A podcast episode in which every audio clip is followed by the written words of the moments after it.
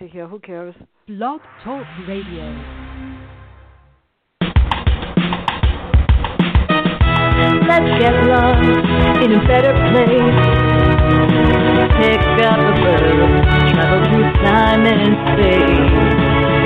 So much to learn, so much to see. A chance to escape reality.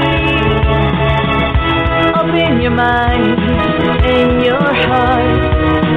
Gain new knowledge, get a fresh new start. Jane Nestor will bring you there. So let's talk about it. We're live and on the air. Hi, everyone. This is Fran Lewis, and the sun is shining. I can't believe it, but it's 19 degrees over here. And this is going to be really fun. Well, we had a miracle yesterday. Joe Biden won, and Kamala Harris is the vice president. So we do have something wonderful to talk about. But former FBI agent Michael Tabman is here, and we're going to talk about what's happening in America. Good morning. How are you? This is exciting.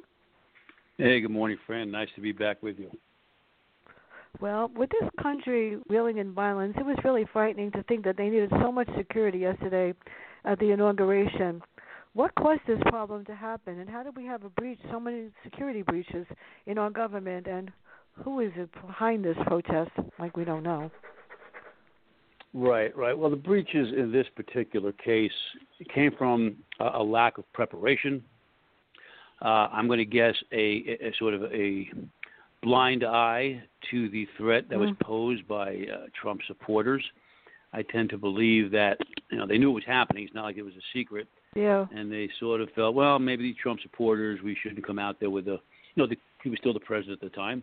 And they felt maybe they shouldn't come out there with an overly aggressive show of force. It was a bad call and resulted in tragedy. So this was not on the individual police officers who were stuck with it, but from a managerial level, very poor police work.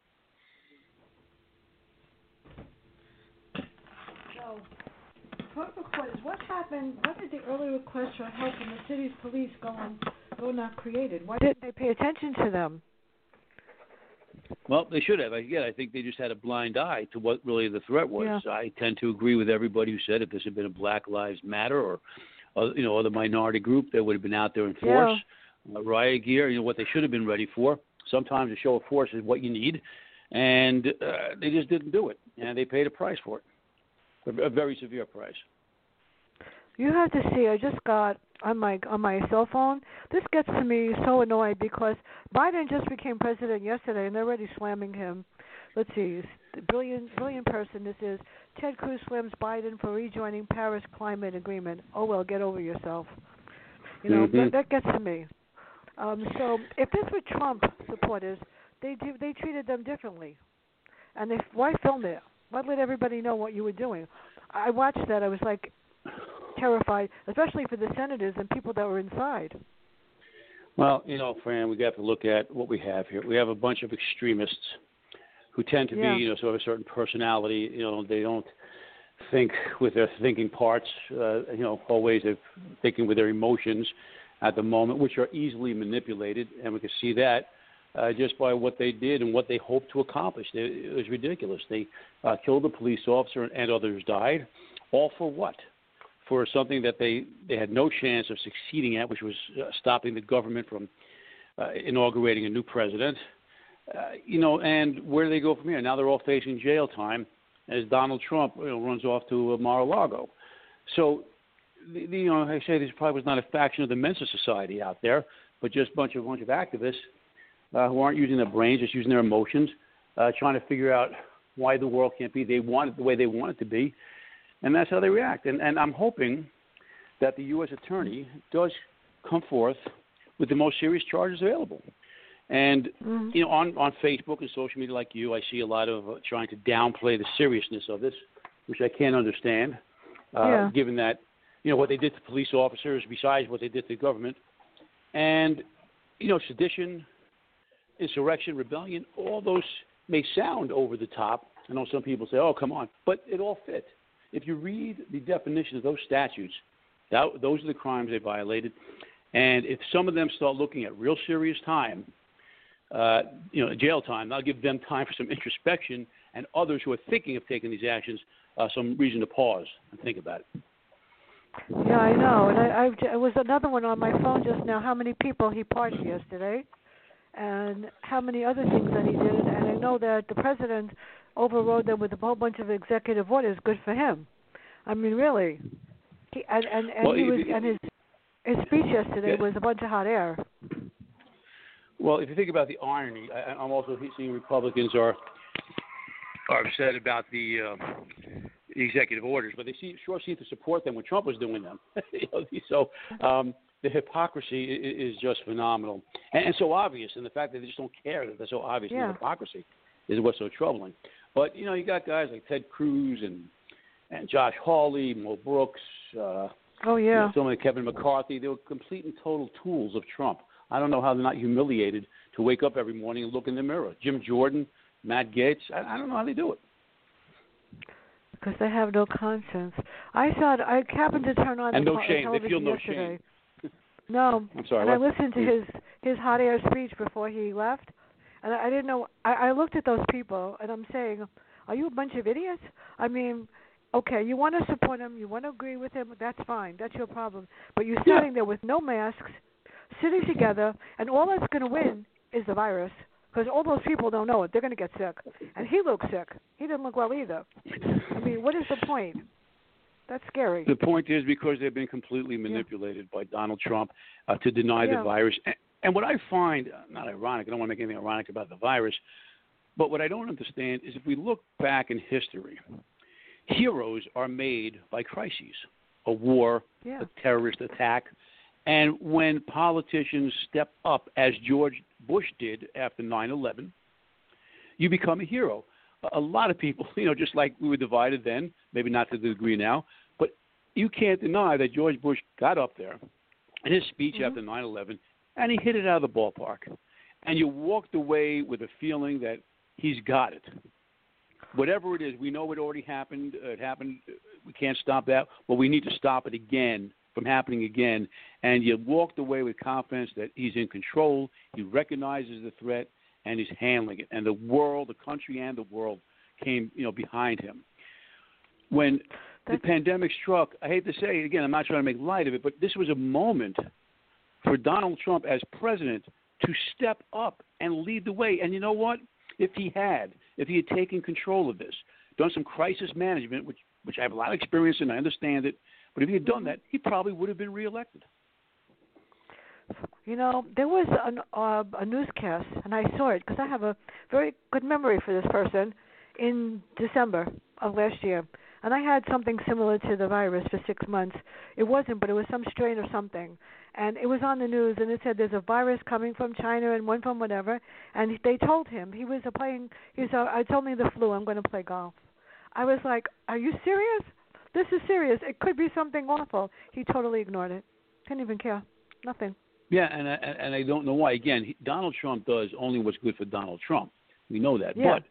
But stepping up to the plate here would have been good for Donald Trump as well, not to mention his obligation to protect America as a president. But irrespective of that, he could have helped his own political future had he done the right thing. I don't understand why he chose to take this, ignoring it, making fun of it, acting like it's not there. I don't know why.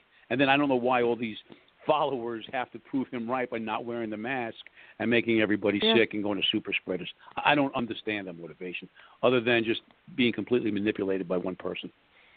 Because they don't care, because they have no self-esteem, because he has no self-esteem. He has low self-esteem, and I feel that he needs some serious counseling and help, seriously. I don't care who it is. Well, the irony is, and I heard one of the commentators talk about this, he talks tough, but he's really very fragile. You see how he pouts when he gets away. He runs off. He can't go to the inauguration because he can't handle the emotions of it. Yet somehow Hillary Clinton found the strength to go. So he's a fragile man. But he reminds me of when I was a young teen, locker room talk with the guys. And we always said, those who talk the most do the least. And that's what I see Trump. Big talker, but nothing to back it up. I have to tell you, I mean, I'm not crazy about Pence, but I have to tell you, I got to give him some respect for what he did. And not what he didn't do. So at least he stepped up a little bit to the plate, but how much can he do? with him. So next we have the police chief had to resign because they felt it was his fault that this whole thing happened. Well, you know, I'm a believer in I'm a believer in investigations. That's what I did. And when these things happen, a police shooting, whatever, and everyone's saying fire the guy, prosecute the guy, I'm always let's investigate first and then make a decision. So I would have preferred if we did an investigation of what happened and then hold those accountable, including the upper ranks of the police department, but give them a chance to defend themselves, explain why or why not a decision was made. Though ultimately we knew this was going to be the consequence anyway. So they resigned. They understand the politics of it. They were not going to survive the politics of it, irrespective of any sort of defense they can mount for their actions or their decisions. So this is what happens. Ultimately, the top person is going to be held accountable for the performance on his organizational level, which is what this was. It wasn't one individual officer's actions that we're talking about. So he's going to be held liable. That's just the risk of being in management. I knew that during my career in management in the Bureau. You're going to have to pay a price sometimes if those below you don't perform well. That's scary. So who is Nick Oates? What part did he play in this thing? Nick Oates, isn't he the Proud Boys guy, I think? Yeah. Right? Yeah. Proud Boys, I look at them like every other of these groups you hear about now. They all these white supremacists, extremist groups, they come and they go. They may be involved in something like, Charlottesville or something like the Capitol. They get notoriety because that's what they want. Remember, that's what terrorism is. It's theater. They want notoriety. But I don't see them as a long-term threat. I don't see any of them as a long-term threat, and I'll tell you why. I look back in my career, during the Bureau, and, certainly terrorism was a priority for the Bureau. After Timothy McVeigh blew up the Oklahoma City building, Congress got on the FBI, said, you guys aren't monitoring white supremacists enough and dedicate all this manpower. And we did it, and not really to much avail. Not that white supremacist action was not a threat, but the existence of Timothy McVeigh, didn't really elevate in terms of being a true threat. It was there. They've always been a threat. But we've seen him. We've seen Kaczynski, the bomber. We've seen the other bomber, Eric Rudolph. So we know we have these white supremacist extremists, but organizationally we've managed to keep them in check. We've managed to control them. By we, I mean law enforcement. But we got into an era under Trump in which they felt very emboldened. I think they felt protected. They didn't worry about the FBI coming down hard on them because Trump was manipulating all that through a very malleable attorney general. And so they worked with, what they felt was sort of a shield, and maybe it's true. Now, they're going to sit there in jail, hopefully, and see that Trump could not protect them after the insurrection at the Capitol. We will see a sort of more emboldened FBI and Justice Department now who can go after criminals, monitor their activities, and respond swiftly and severely and the way it's necessary. And I think, after there'll be maybe several months to a year here of heightened activity, sort of anti-Biden, anti-Democratic Party, right-wing activity. But I think it will subside. They will not find an ear for it. The public will not be as receptive as they may have been when they heard the president touting them, at least a certain segment. And I think they will not disappear, but a year from now, I don't think you and I will be talking about the Proud Boys. I was so worried yesterday because of the fact that they had it outside. And I looked at all the people sitting there. I mean, there were a lot of social distancing, but there were a lot of people that were standing close to each other. And then Garth Brooks sang and Lady Gaga sang, and they all went into the audience and started hugging everybody. That worried me, too. And he wasn't wearing a mask when he went over to the president. I mean, there was, and I was surprised, too, that there wasn't anybody stopping him. There was no Secret Service. There was nobody stopping him from going over to the president. Normally, I would think that they wouldn't let him go near him. Especially normally with this virus. That would be true. Yeah, I mean, look, when I was at the Bureau once, I got to meet the vice president. If I remember, I think I had to disarm, as an FBI agent before I got close to the vice president.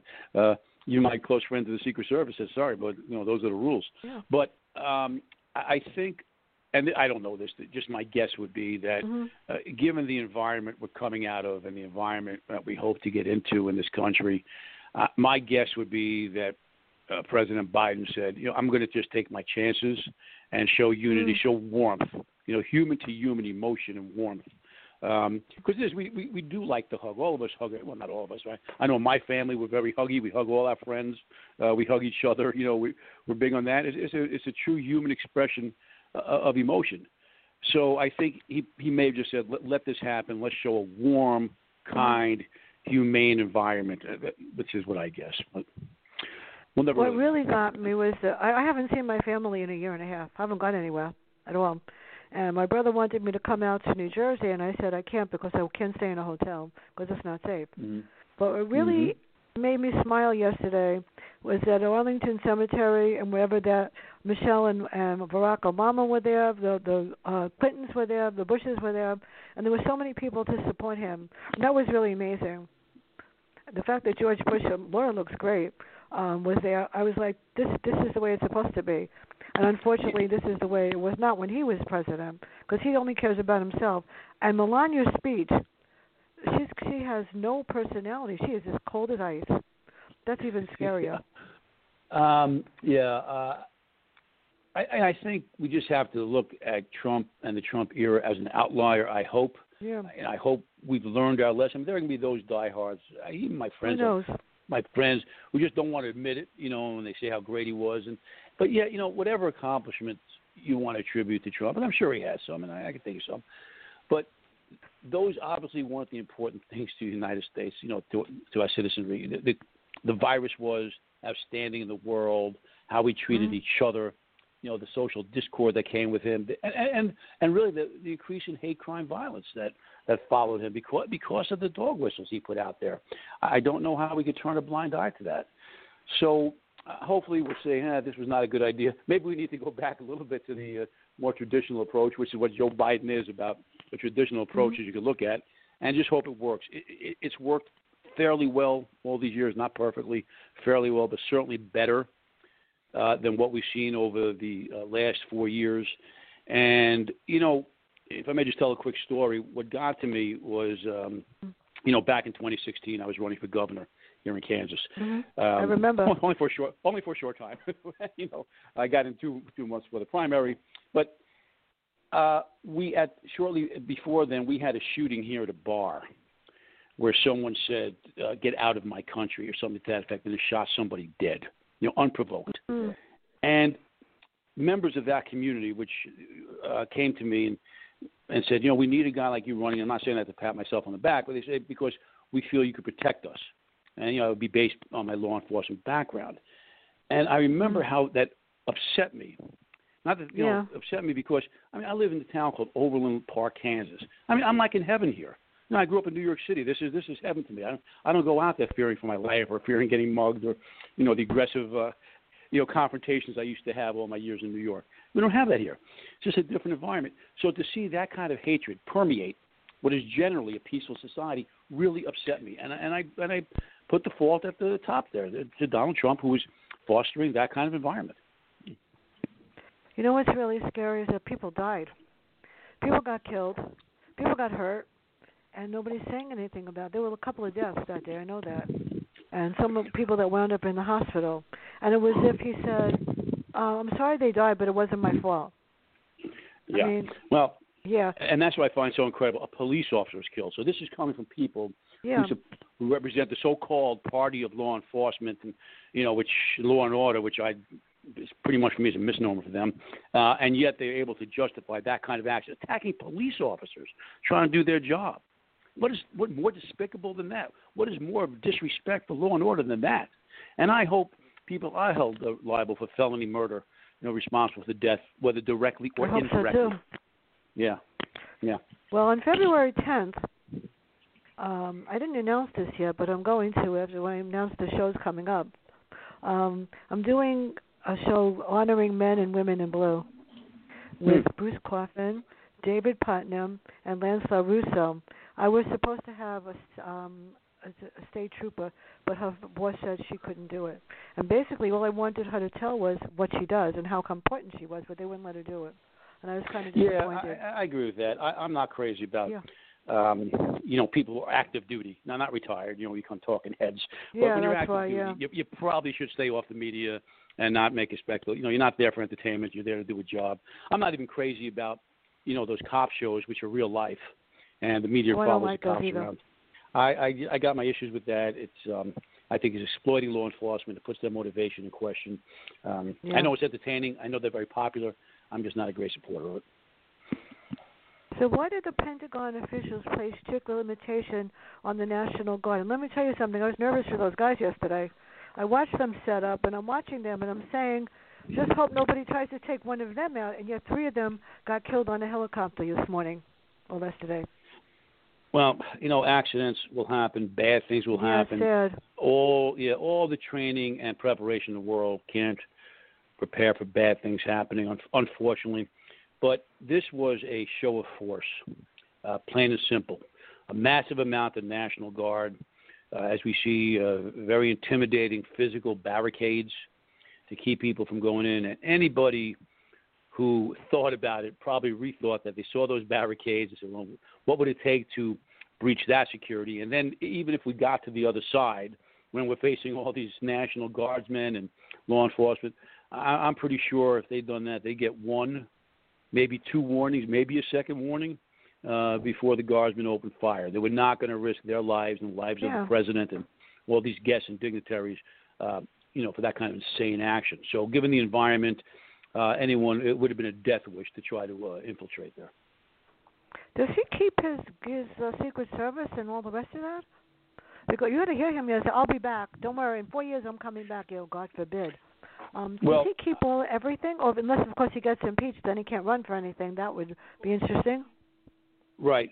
So my understanding is it used to be a lifetime of protection, like Jimmy Carter still has, Secret Service. But I believe in more recent history, I don't remember under which administration, I think it changed to 10 years.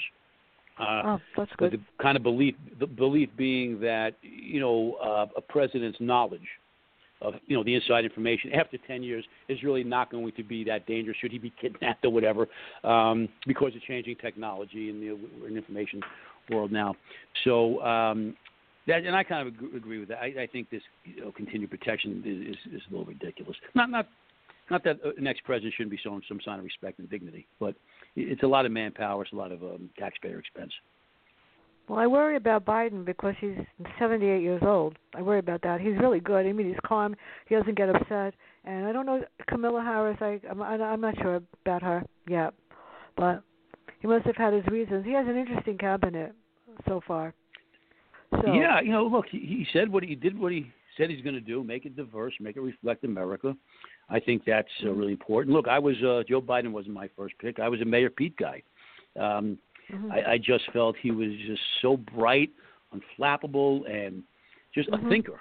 A true thinker. And despite his youth and somewhat inexperience, I realized he was a mayor of a small town. But look, we just elected someone else who had no political experience. Where did that get us? But I think he had enough. It was served in the military.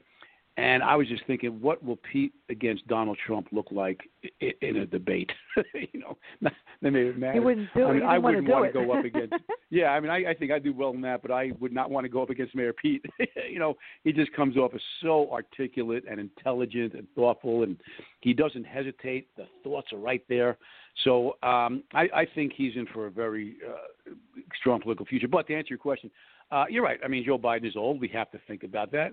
I'm sure he'll. As the years go on, he'll decide whether or not it's in his ability to run again. But he has a job to do. He has a very broken nation right now in terms of not just the pandemic, but what you and I have been talking about, the division, the hostility, the anger we all have at each other, and he's got a task ahead of him. And again, I hope he rises to the occasion. Just as I wished Trump had risen to the occasion of fighting the pandemic. I certainly, didn't want to see him fail at the cost of 400,000 lives. The president's the president. We're there. We're stuck with whoever the president is, our party or not. And his success or her success is our success. Well, he kept saying that this virus is nothing. It was 4 days and I'm fine. Personally speaking, I'm not sure he really had it because my doctor's wife had it and she died. And I broke my heart. because I was with her for 2 hours buying glasses and chewing the fat. And then I got a call the week after, and they said, you better get tested because guess who's got COVID? And she died October 29th. I had to get tested 3 times. Then my cousin had it in assisted living. He got it from the nurses. It took him 3 months. And then I was on the air last month, and December 2nd, my hairdresser texted me and said, I don't know how to tell you this, but I've got COVID. And little to the expletives that came out of my mouth, oh, my God, I had to cancel the show. I was like, holy, you got to be kidding me. So this is not a joke. He makes so light of it, like I was well in 4 days. I wonder really if he had it. That's what. Well, you know, but how many of us are going to be rushed? How many of us can be rushed to Walter Reed and given the top level care that the President of the United States gets? And look, the reality is most people get over it. They survive and without, but I don't want to risk being one that small percentage who doesn't. Yeah. Even if you survive it, there's some long-term consequences. Obviously, I don't want to take that risk. So, like you, my wife and I sit home a lot after, what we always felt was a fairly active social life. But now we're sitting home and we'll just have to deal with it. We don't like it. We don't like it any more than anybody else does. But it just is what it is. It's what the hand of life has dealt us for the moment. So, again, I don't know why Trump denied the threat here. I don't know what his motivation was. I don't know either. My whole family in Florida had it. My 3 nephews and my 2 nieces all had it. And I didn't know. They didn't tell me until they were done with it. And they still have residual effects after 4 or 5 months of being tired and stuff. Wow, and they're young. And these are young kids, right? Well, they're young like adults. Me. My nephew and my niece are 50-something, but my niece just turned 20. The one whose song dropped really? On, yeah, on January 1st. I've seen your pictures on. Yeah, I see your picture on Facebook. I usually you post them young ones. That's my that's my Carly. Yeah, she's got it's Eat Your Heart Out, and it dropped on the 1st, and her video dropped on the 15th, and she's a trip and a half, but she had it and she didn't tell me. And what worries me because they're all still walking around without masks and stuff, and not enough, too much socializing, and they don't quite get it. What can I say? So we have the 25th Amendment. Do you think they're going to be able to impeach him? And how did this whole thing put a strain on poor Pence? I mean, I'm not crazy about Pence, but he did step up to the plate to a point. He did, but my feeling is, all right, great, but no. a little late, Mike. You've been a sycophant to this president. You sat there looking at him with stars in your eyes. And, he also went out there. I remember during the campaign saying, "Yes, we flattened the curve," and he perpetuated Trump's lies. So, yes, I'm glad he did this. He stepped up to the plate now, but I don't, forgive his 4 years of being part of that, lying machine. Coming back, for these senators after the riots, say I changed my mind a little late. People have died. Now you're changing your mind on what was a lie, and they knew it to be a lie. I don't know that Ted Cruz and Josh Hawley and the others, Mo Brooks, will be held accountable. But I certainly hope in some capacity they are. But I got my doubts. I'm not really sure how we're going to hold them accountable. That's what's really scary. That they have no remorse, nothing. They just think that whatever they can do is right. Josh Hawley's book was turned down. There's a company that just took it and said they're going to publish it. Some independent publishing company is going to take it because Simon and Schuster said they won't take it. So he's going to get published no matter what. And as you and I know, if I had Simon and Schuster publishing my books, I think my royalty check should be a whole lot bigger. Getting a small independent is nice. It's not quite the same as getting Simon and Schuster. Well, as a reviewer, and I don't know, but the post office isn't delivering very much of anything, and I have 42 interviews coming between now and June. And I think 30 of them, I don't have the book yet. And I know that they sent them. It's really weird that whatever. But I they could. Do you like the book? You don't like Kindle, do you? I think I remember that you don't like reading off a Kindle, right? No, I won't read ebooks. But all I know is I remember you saying that. Yeah. It's upsetting because I don't get anything. But if they ask me to review his book, I'll pass. I can tell you now. Definitely, I would pass on this one. I passed on a whole book, and that's the right thing to do. What? I'm sorry, Fran. I cut you off there. But I'm saying that's the right thing to do if you know you already have this bias. Yeah. You know, and you question whether you'll be fair. That's the right thing to do is kind of recuse yourself from doing that. Yeah. I would not. No, I can't put my name on something that's negative to me. I won't do that. And I don't do negative book reviews or negative that. But if they want an honest account, they might not like what I write. What can I say? So no, I like the way you do that. You tell people if you don't like it, you'll tell them, but you won't publish it. I mean, what's fairer than that? You know. Right. Oh, I've done that. As a matter of fact, it's funny. I had a book that was about. It was called "Build a Better Life in Your Backyard." It was well written, really well written, but some of the things that the author wrote, I disagreed with. And I told the publishers, I said, look, I think that the book is well written. He's got his own ideas, but there are some things that are definitely over the top that I disagree with. And I don't want to say that. She said, well, go ahead and disagree. So I did. I wrote what I thought, but not negative. I said, you know, if he did this, I don't think that this would work well ever. So she said the author would appreciate it if you don't publish your review. Yeah. Said, all right. So you don't. You said, what's the point of being about that? I didn't. I have it on my computer. I just didn't publish it. But I cracked up laughing. I said, you told me to write what I wanted. What could I say? And it was honest. It wasn't really. He had 100 people over to live in his backwood house, hoping that they didn't steal from him, drinking from paper cups. I go like, I don't think so. So anyway, yeah. Trump yesterday said on his speech that he was coming back. What do you think his main goal is now, which is really scary to think that he's going to get reelected in 4 years? To stroke his ego, to feel important, to be in the limelight, to receive adulation from people. That's what drives this man. And again, none of that is bad, but it's just what he does with that power that he has. I mean, he does. He has tremendous influence over his followers. It's kind of incredible to look at how he speaks and people just act. But unfortunately, at least in my opinion, he doesn't use that power for the greater good. He uses it for his own good. So I think that's his goal. I don't think he's going to be a candidate again for a number of reasons, besides what just happened.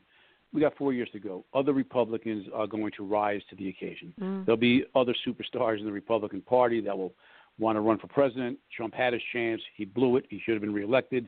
He didn't get reelected. When I say he should have, I meant, for his own political career. He didn't. I think the Republican Party will move on. They've seen the damage done. They might get somebody more mainstream and more moderate who could win an election. So I think, again, he'll be around for a little while. Again, 4 years from now, I don't think we'll really be talking about him much. You know what's even scarier? When he thought he was running for president, this even more frightening is that he wanted Donald Jr. to run for mayor of New York. And that's even scarier than the one that's already there. Yeah, the Trump brand, I think, has come to be seen for what it is.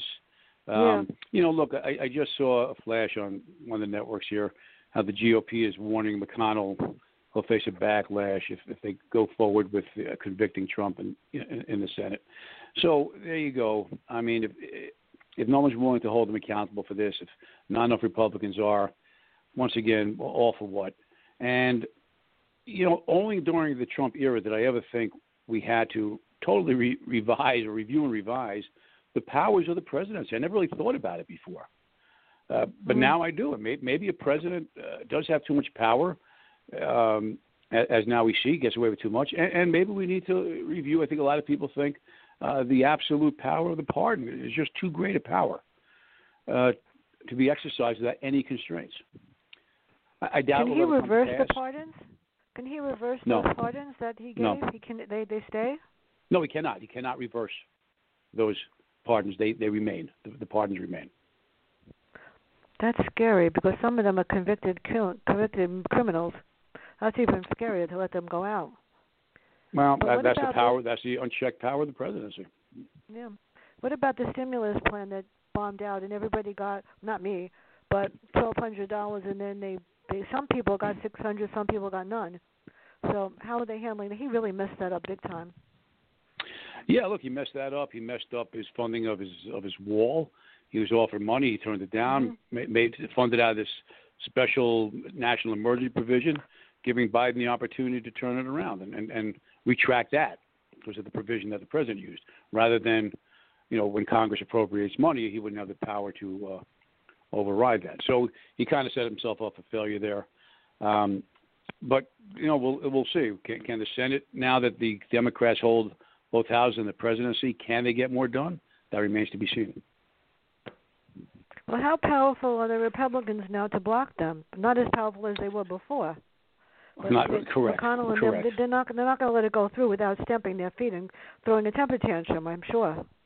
Right. And, of course, no, they got the tiebreaker. But, again, not every Democrat will necessarily stay in line. Without naming names, but we know some who are in red states, you know, walk a very cautious line. How knowledgeable is Kamala Harris to know to break that tie in the Senate? What exactly does she just does that?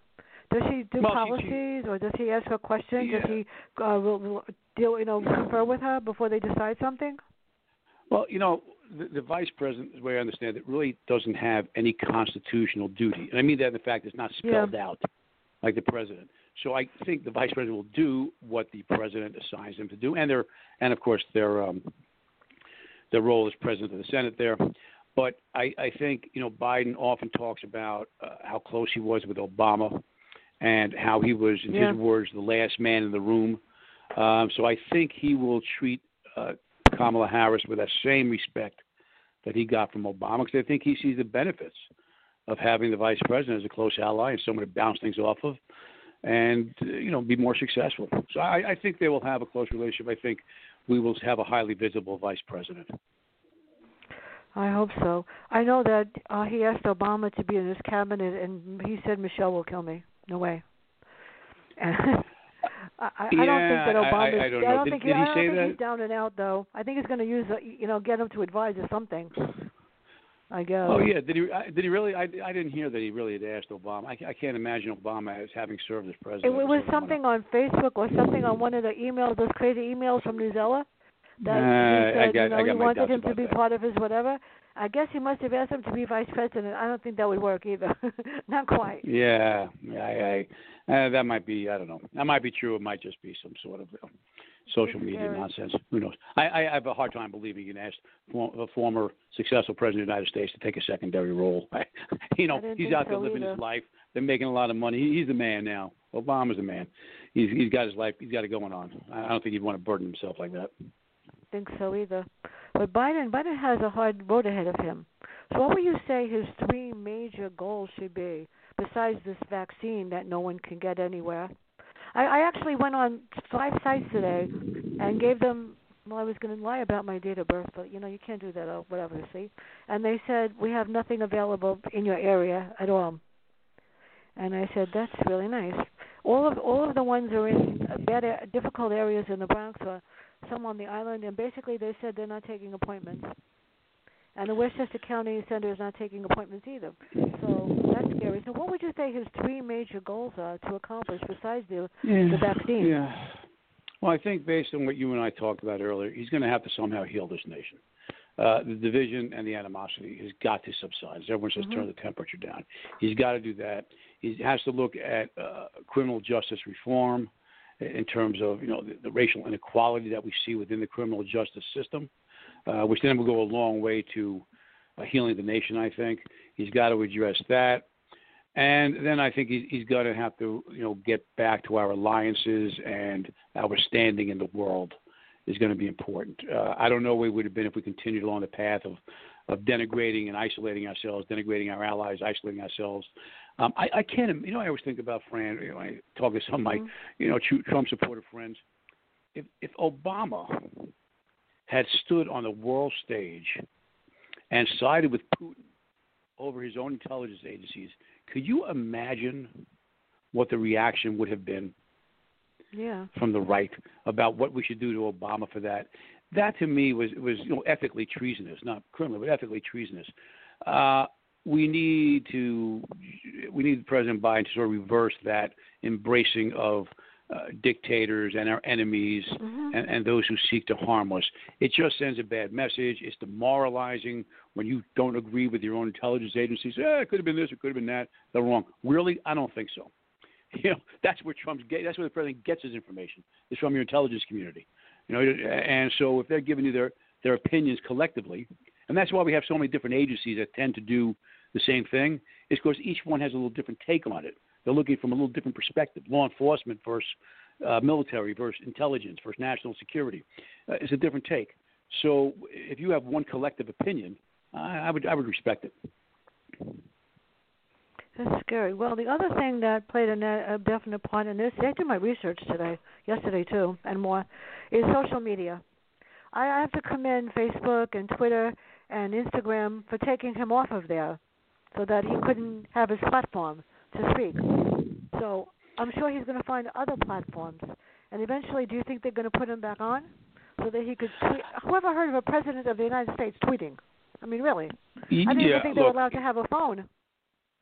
Well, look, he did things that were abusive of his office, and he let his people get away with it. We know some of them. Kellyanne Conway got out there, we know, violated, I think, the Hatch Act. She promoted Ivanka Trump's wares, if you remember that, on television. His spokespeople came out and lied to the country, and they're paid by the taxpayer. They're not paid by Donald Trump. That's not their job. You know, kind of engage in politics, thus engaging in politics when they're just there not to do that. And, you know, he didn't care because, again, we see, wow, how do we hold the president and his people accountable? We really can't, you know, it appears. So we have to hope we have a president who doesn't abuse that kind of authority. So, you know, I don't think anything will change, but it's certainly worth the conversation. Yeah. Well, before I forget, on Monday, Robert Bass will be there with A Murder Is Forever. And on Wednesday, the author of Winter Witness. On the 1st, the author of The Gates of Avalon. On the 3rd, Paul S. Marks. I hope he's okay to do the interview. And on the 4th, I'm excited. Iris and Roy Johansson, Blink of an Eye. And that's just some of what's happening in February. Oh, yeah. And February 24th, the Douglas Preston and Lincoln Child. I am really excited. I hope that all works out. So, could this have been prevented if he really wanted this to happen? The Capitol, the insurrection at the Capitol. The Capitol and the animosity. He promoted it. I mean, really. Oh, of course. He got up there yesterday as if it was nothing. I mean, oh, I'm wonderful. And those people clapping. I thought, are you serious? And then we had one up here by the hotel. There was thousands of people in the parking lot with cars and everything going crazy over him. I go like, you need help. But how could this have been prevented? Yeah, he promoted this.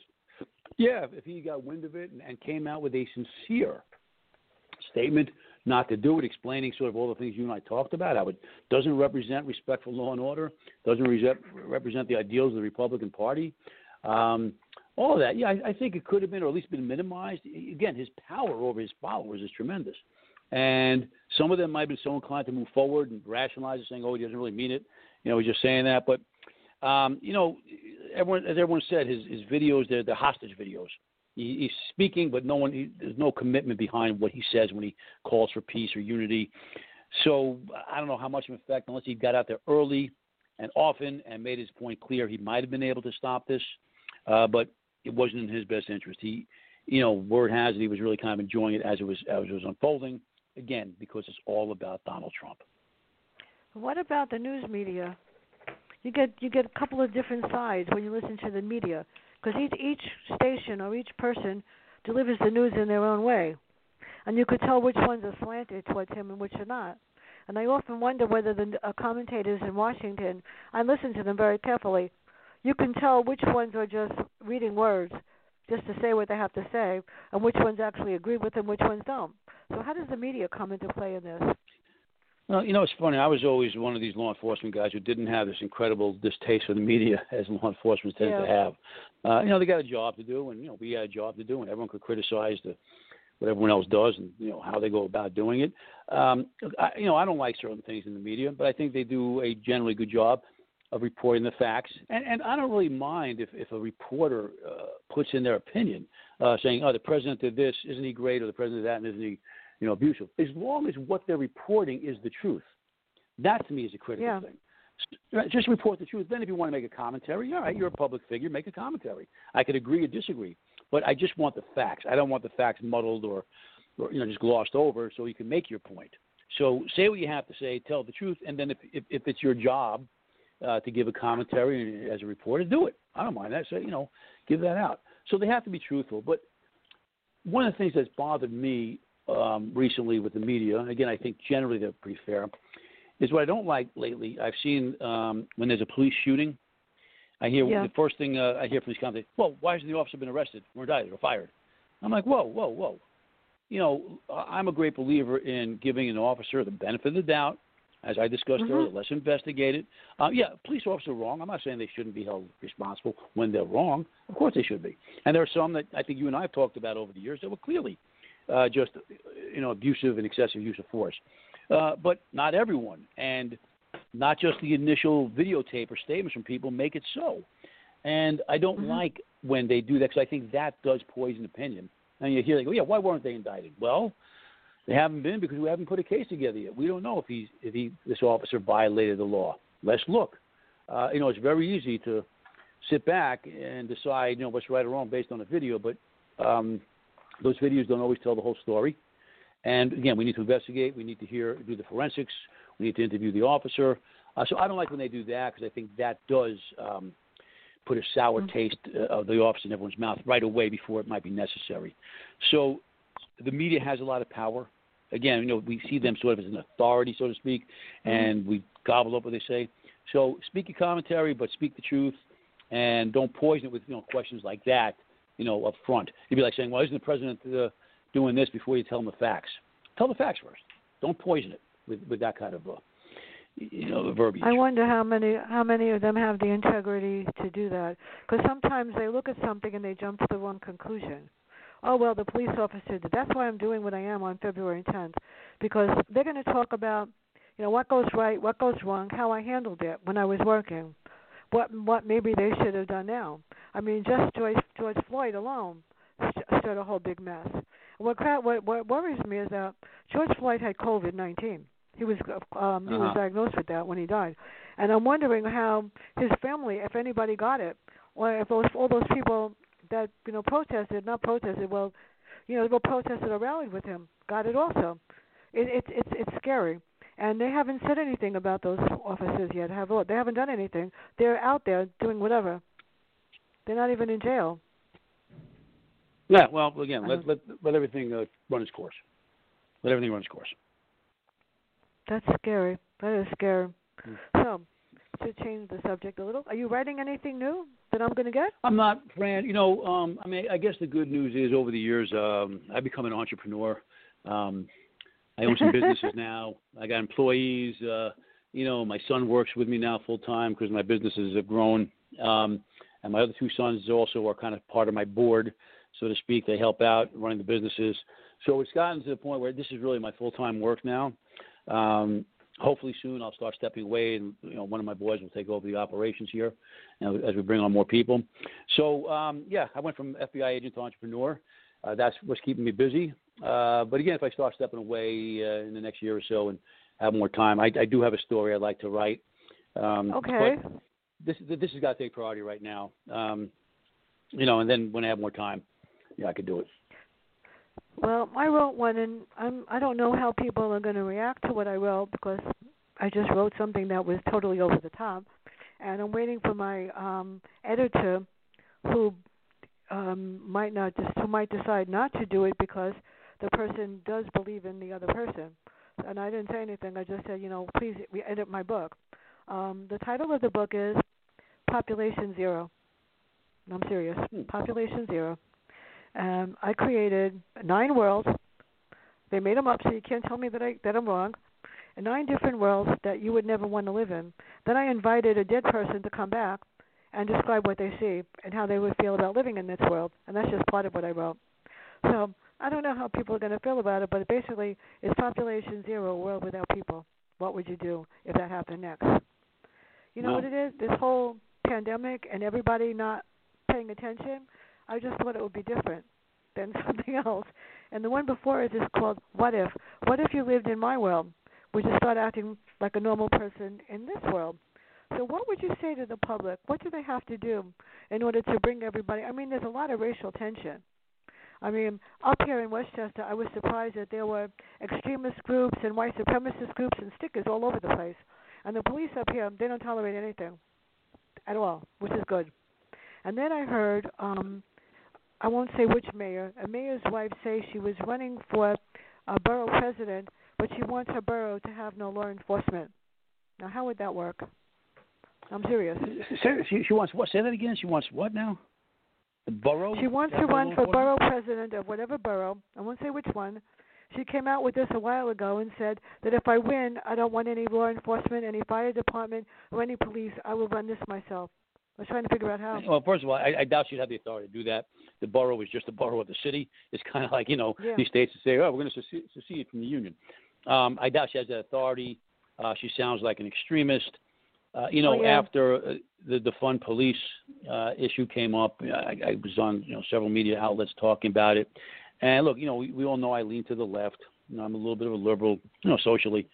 And I said, look, this is ridiculous. It's a ridiculous comment. It's a ridiculous concept of doing away with police. We need to maybe reform police work and look at how to improve it. No question. We have issues in there as we discussed. Certainly, we can't have racial imbalance in the exercise of police powers. We can't have excessive force being used. But to defund the police is just an overreaction. That just sounds like some extremist looking for, another way in. Like maybe if I just do something completely different, say something totally outrageous, I'll get some attention. Hopefully, this person will not win. There's one other issue that I've got to put this on my other ear that bothers me is that education has really fallen by the wayside. And how do you explain this to kids? I mean, I worry every day. My two nephews go into school. They have 9 kids in the class. They sit behind a plexiglass. And yet I worry because one of their teachers had it once and they had to stay home for 2 weeks. I worry about that. I mean, one of my other nieces' schools, the kids are in school and the teacher's someplace else. She's not even in the building. She does a video feed. So education has taken a drop. And I wonder if the president is going to address that. I mean, the schools, I think, in New York are open. And knowing how the school that I worked in, I wouldn't walk in there. It was never really sanitized the right way. I mean, we used to get sick back then. So what do you think about it? How do you tell a child that this is happening? How do you explain to them that somebody decided to break into the Capitol and deface American property? How do you talk to them about that? Yeah, my wife was a special ed teacher in her career, and she was actually going to work one more year and then retire. But she said, the school's open here. She said, I'm not going back. She's not risking it. So that's right. Yeah, and for the latter part of the previous school year, she went online with her students. And, it's one-on-one, very intense work. She has, very disabled kids that she works with. So they did the best they could. My kids are grown. I'm kind of glad I didn't experience this as a parent with young kids. I look back. I have 3 boys. I look back on those days. I gotta just say, I remember when I was in New York working narcotics. It was during the winter break, and a lot of us we were young people, young guys and gals, and we had young kids at home. And there was like a flu going around or cold. We were all getting sick, and we're all coming to the office trying to take turns, snoozing on the couch somewhere because none of us want to be home with the kids at home, so we're all coming in deathly ill. But it'd be difficult. I'm a great believer that you speak honestly with kids. I raised 3 boys. I mean, they were not super young, but, went through 9/11. They were aware of things I was doing in law enforcement. I don't really see this as a great challenge. We have this pandemic. Here's what we have to do to be safe, and we're going to do it because it's the right thing to do for us and for our neighbor and your classmate. What's wrong with that? What's wrong with being considerate to the others?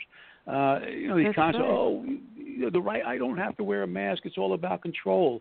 I remember seeing that from these Facebook posts and saying, who's trying to control you? And what are they accomplishing by saying wear a mask? Well, what's the end game here of this great mask conspiracy? It just made no sense. So I don't think this is a tough one. I think it's only tough because of the way the President Trump handled it. But it was very simple. We have a disease. We've got to do this. We've got to lock down. But how do we come up with a plan There's a plan we could have done to help businesses stay afloat. You might have won. Help keep people. Yeah, but we could have done that. We didn't have to do a total lockdown and, you know, put people out of business because we didn't know what to do. But, you know, look, if we helped all these restaurants shift to carry-outs and, you know, curbside things early on, these other places. Look, I was part of a pool hall team, and I had to stop going, though their guys are back. But if we came up with another plan to let them do other things, you know, again, curbside or whatever, and, you know, again, PPP loans to the companies that needed them, not to those who got them. We could have done this. We could have, you know, saved the economy to a degree, saved people's livelihood, and gone through this. But we totally threw our hands up on that level, well, and that's why we are where we are. I had no hairdresser for 3 months, for real. We had no restaurants for 3 months. I mean, it was in the Bronx. Up here, if you were lucky, you could call the diner, and he was closed for a month and a half. The pizza place was closed for 2 months. I was like, what am I going to eat? The only thing that's been open the whole time is a bakery. And if you don't walk in with a mask, they're going to kick you out, which is good. Good. We go into the drugstore. That's all I go is to the bakery, and I make them bring it outside, and the pharmacy. That's it. My two places to go, because I won't go inside a restaurant. I won't eat inside a restaurant. I'm afraid. And I see them inside. We don't. Yeah. And I see them inside with no masks because they're separated. But that doesn't mean anything to me. And every Tuesday, I call the diner and I go, "Did you have my pea soup ready? Please make sure that you bring it out. And how much is it? I'll pay you over the phone with a charge card."